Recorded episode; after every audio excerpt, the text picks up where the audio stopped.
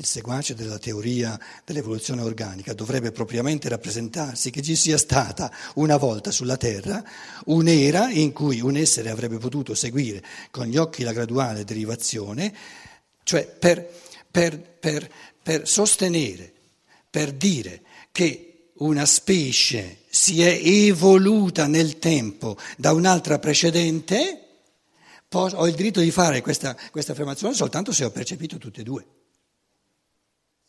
percepito tutte e due.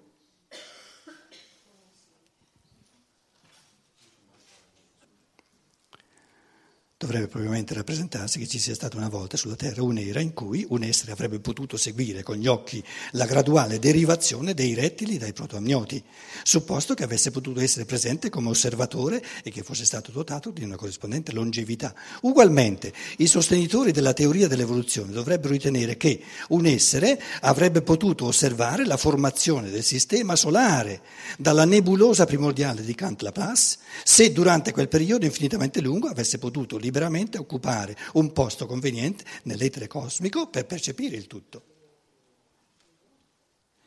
Non si deve qui considerare il fatto che in una simile concezione occorrerebbe pensare tanto l'essenza dei protoamnioti quanto pure quella della nebulosa cosmica della Laplace, diversa da come la pensano i pensatori materialisti, ma a nessun sostenitore della teoria dell'evoluzione dovrebbe passare per la testa, per la mente, di dire che dal suo concetto del protoamnioto.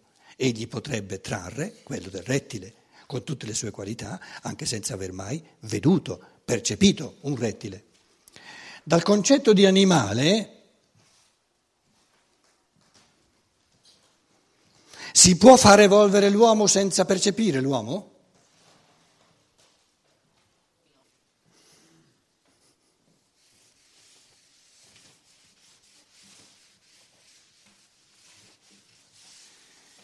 Se l'evoluzione, che è l'unica cosa giusta, è retta da uno spirito creatore, pensatore, libero, allora questo spirito creatore, pensatore, libero ha fatto finora, qui e ora, qui nel, nello spazio e ora nel tempo. È arrivato qui, è uno spirito creatore. Cosa sfornerà nei prossimi dopo? Quale sarà la prossima sfornata? Non lo si può sapere. Perché lo decide lui liberamente, artisticamente, creativamente.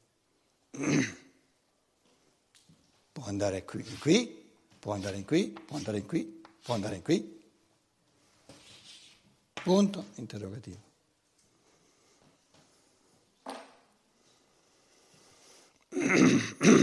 La stessissima cosa che eh, quando io pongo la domanda, tu finora è lo stesso schema, tu, il mio io, io, l'io, io. Ho espresso di me tutte queste dimensioni, tutte queste... fino qui e ora, io ho espresso questo di me. Cosa esprimerò di me? Cosa, cosa salterà fuori di me? Cosa, che, che tipo di creazioni genererà il mio io? Lo decido io. Nessuno lo può dire dal di fuori. Se mi lascio determinare da ciò che già c'era e spingere, termino, ometto di essere libero, di creare liberamente. Ma se creo liberamente non si può anticipare in base a una legge ciò che creerà. Bisogna guardare e percepire, aspettare e guardare. Chi sarai tu oggi? Comprati un paio d'occhiali e guarda, stai a guardare, guarda bene, sveglio. Ma come? Hai ripetuto quello che eri ieri, però lo posso dire soltanto alla fine della giornata che hai ripetuto quello che ieri.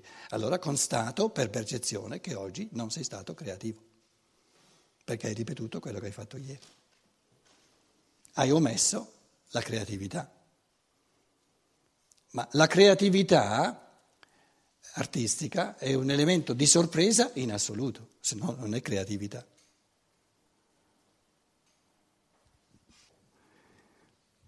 Altrettanto poco il sistema solare potrebbe venire derivato dal concetto della nebulosa di Kant-Laplace se questo concetto di una nebulosa primordiale fosse stato pensato in modo definito soltanto direttamente sulla base della percezione della nebulosa. Quando io percepisco la nebulosa ho soltanto la nebulosa, non ho il sistema solare. E per dire che il sistema solare si è sviluppato si è evoluto dalla nebulosa, dovrei essere stato su un seggiolino eh, nel cosmo che ha, guarda, ha, percepito tutta la sequenza, che ha, ha, percepito partendo dalla nebulosa e ha visto che continuando a percepire, percepire, percepire, dalla nebulosa è saltato fuori il sistema solare. Ma soltanto col presupposto che abbia avuto un seggiolino e abbia percepito il tutto. Cosa assurda. Per il seggiolino ce n'erano soltanto i troni e non un seggiolino, un trono. Gli esseri della volontà, gli spiriti della volontà. E che se noi abbiamo come dati il concetto dell'imperfetto e quello del perfetto, possiamo comprendere l'innesso. Ma non dovrebbe ammettere a nessun costo che il concetto ottenuto dalla fase precedente della nebula, nebulosa sia sufficiente per dedurre le fasi successive. Quindi dal concetto di nebulosa originaria, con, questo concetto di nebulosa non mi basta per tirar fuori da questo concetto il sistema solare. Sono due concetti diversi. E quindi devo avere due percezioni diverse e poi posso capirne il nesso. Fatti dare il microfono. Qui, eh, qui avanti. Non abbiamo però un riflesso di questo, cioè di questa consecuzio con l'analisi scientifica dei fossili, cioè i fossili non ci dicono che la vita sulla Terra è, cioè, è andata avanti diciamo, seguendo una, una, linea, quindi da un, da un animale poi in, col tempo ne seguiva un altro, come se qualcuno fosse stato lì a vederlo. Cioè, l'analisi di oggi ci dice questo, non c'è stato lì nessuno a vederlo. Tu vedi il fossile sì. e fai un processo di illazione. Sì, certo. Eh, il processo di illazione è per natura passibile di errore, sì. perché manca la percezione. Però no, sembrerebbe chiaro il discorso, analizzandoli l'età dei, dei vari animali. E... No, guarda, il ehm, Steiner sta dicendo un'altra cosa, è giusto che tu la vuoi precisata, sta dicendo un'altra cosa.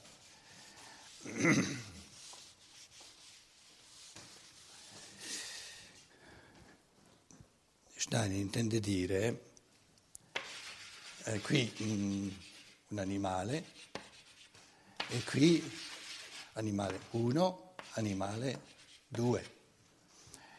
Mm, adesso io non vi sto facendo un animale, ma insomma sono abbastanza simili e lo scienziato dice è una forma posteriore e sorta dopo una comple- un'ulteriore complessificazione, l'evoluzione, quella che percepiamo ora, eh, il, comple- il maggiormente complesso viene dopo, il meno complesso viene prima.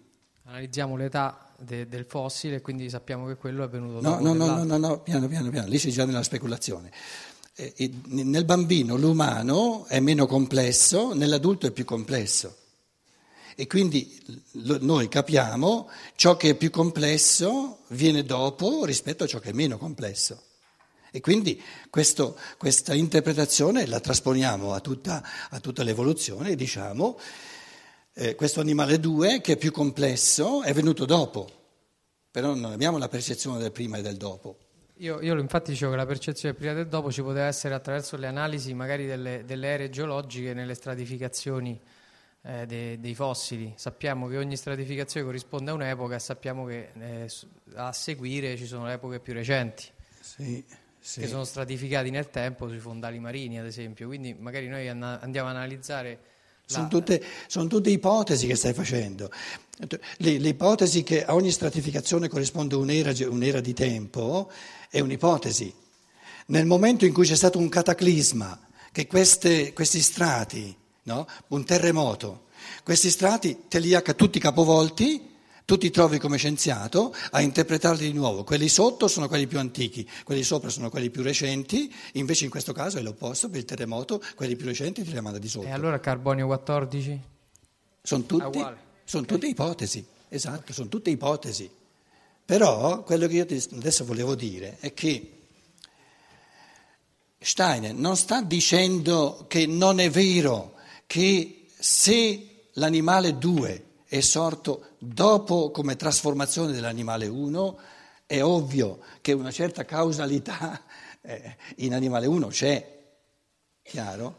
Quindi non è questo il discorso, non è che, che Steiner nega questo livello di causalità, ne, nega la legittimità di assolutizzarlo, come se la, la, questo animale primo, questa forma, sia la causa sufficiente. Ok, ok. Invece l'affermazione della scienza dello spirito dice c'è lo spirito all'opera in questo animale che ha già creato il concetto di animale 2, di, quindi di come, perché la trasformazione non avviene ciecamente, ci vuole il concetto di due per trasformare l'uno. Quindi si presuppone sempre uno spirito creatore, ha già cre- ha creato il concetto di due, quindi sa in che modo vuole trasformare uno per portarlo a due.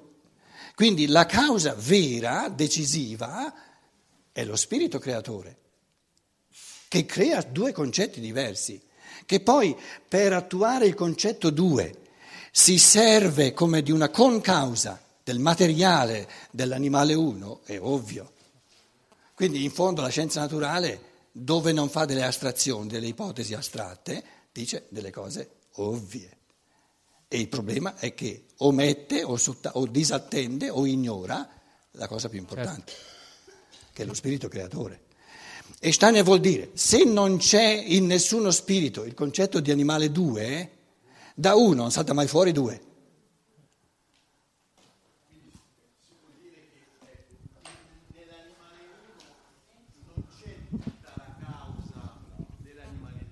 Ma nulla di causa, è soltanto uno strumento. Soltanto, ecco. O, o perlomeno essendo una concausa, la causa totale dell'animale 2 di ciò che viene dopo non è tutta presente nell'animale che viene prima. Per un pensare pulito è per nulla presente. Per nulla presente. Un pensare pulito non fa queste concessioni non pulite. Quindi è fuori di lui. Perché quando io uso un martello per picchiare un chiodo nella, nel muro, il martello è una causa? È uno strumento. Uno strumento sì. Il concetto di strumento è un concetto tutto diverso dal concetto di causa. La causa sono io. La mia decisione di volontà di conficcare il, il chiodo nel... capito? Il martello si muove da solo. Quindi bisogna distinguere nettamente tra concetto di causa, che è causante, è il concetto di strumento che non causa nulla da solo.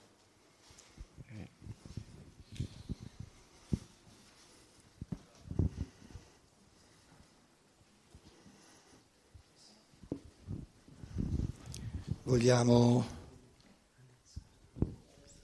leggere fino alla fine questo paragrafo e poi andiamo a dormire eh, ma non dovrebbe ammettere a nessun costo che il concetto ottenuto dalla fase precedente sia sufficiente per dedurne le fasi successive, è quello che stavamo dicendo ora. Da questo consegue, consegna, consegue che il moralista può bensì comprendere il nesso di concetti morali più recenti con quelli più antichi, ma non che anche una sola idea morale nuova possa essere ricavata da quelle precedenti. Così come l'animale 2 non può venire ricavato dall'animale 1. Ci vuole un concetto, un'intuizione nuova. L'individuo, come essere morale, produce, crea il suo proprio contenuto. Lui ne è la causa, in assoluto. Si avvale di tanti strumenti, ma lui è la causa. Per il moralista il contenuto così prodotto è un dato, come sono i rettili, come, così come i rettili sono un dato per il naturalista. I rettili sono derivati dai protoamnioti, ma il naturalista non può trarre il concetto dei rettili da quello dei protoamnioti. Ecco, le idee morali più recenti si evolvono da quelle più antiche, ma il moralista non può estrarre dai concetti morali di un, di un anteriore periodo di civiltà quelli di una civiltà posteriore. Li deve percepire. Sono concetti del tutto diversi, del tutto nuovi, concetti morali. La confusione nasce dal fatto che, come naturalisti, abbiamo anzitutto già già in partenza, davanti a noi i fatti e soltanto dopo li osserviamo per conoscerli, mentre nell'agire morale dobbiamo prima creare noi stessi i fatti, che in seguito conosciamo. Nel processo evolutivo dell'ordinamento morale del mondo facciamo noi quello che su un gradino più basso fa la natura, modifichiamo una parte del mondo percettivo. La norma etica, norma vi prego tra virgolette, perché non è una norma, non può dunque essere direttamente conosciuta come una legge naturale, ma deve essere prima creata. Quindi le intuizioni etiche non vengono create dal creatore come i comportamenti della natura. I comportamenti della natura che noi percepiamo vengono creati dal creatore. Invece le intuizioni etiche vengono create dall'essere umano. Quindi dobbiamo percepire l'essere umano. E questa diversità di origine di creazione crea la confusione. La norma etica non può dunque essere direttamente conosciuta come una legge naturale, ma deve prima essere creata dall'uomo. Per cui Pietro, l'uomo è creatore anche nella morale, non solo nel, cioè nel mondo materiale, è creatore di oggetti e tutta la tecnica, e poi è un grande creatore di tutta questa fantasia morale. L'hai detta un po' storta la cosa. Cioè, il creatore che è la causa della, dell'evoluzione, lui la paragona a, a, questo uomo che è creatore di fantasia morale. Cioè, si capisce il tuo pensiero. Percezione di quello che tu realizzerai, perché e, e spetta a farlo. Per cui, no? passato io non posso sapere cosa farai nel futuro perché è una tua creazione, per cui è... no? Um, ci stai mettendo un po' di emozionalità Beh. perché il pensiero non è del tutto pulito. Adesso io lo pulisco, ma il pensiero è molto bene, fondamentale. Il pensare divino crea la natura. Il pensare umano crea ciò che noi chiamiamo moralità dei comportamenti no, nuovi? No, ciò che noi chiamiamo la moralità. Mm. Il modo di essere. È una creazione dell'uomo. E perché chiamiamo la creatività dell'uomo moralità, semplicemente, tout court? Perché quando l'essere umano diventa creatore è buono a livello sommo. Quindi è morale a livello sommo, più morale che essere creativi non c'è.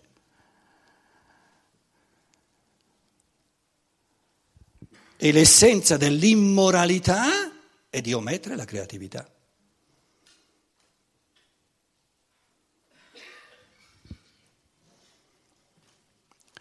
Perché adesso qual è il creato di questa creazione umana? Cosa crea? Nuovi. L'io eh sì, nuovi modi di rapportarsi. La realtà umana individualizzata in ogni essere umano.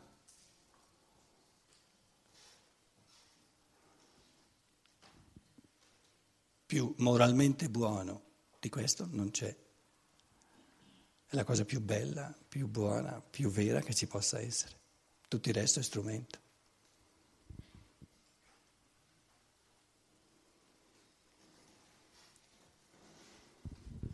Quindi la creatività umana è pura moralità E la non creatività umana è pura immoralità.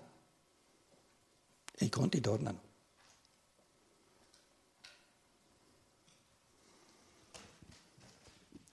Buonanotte, ci vediamo domani.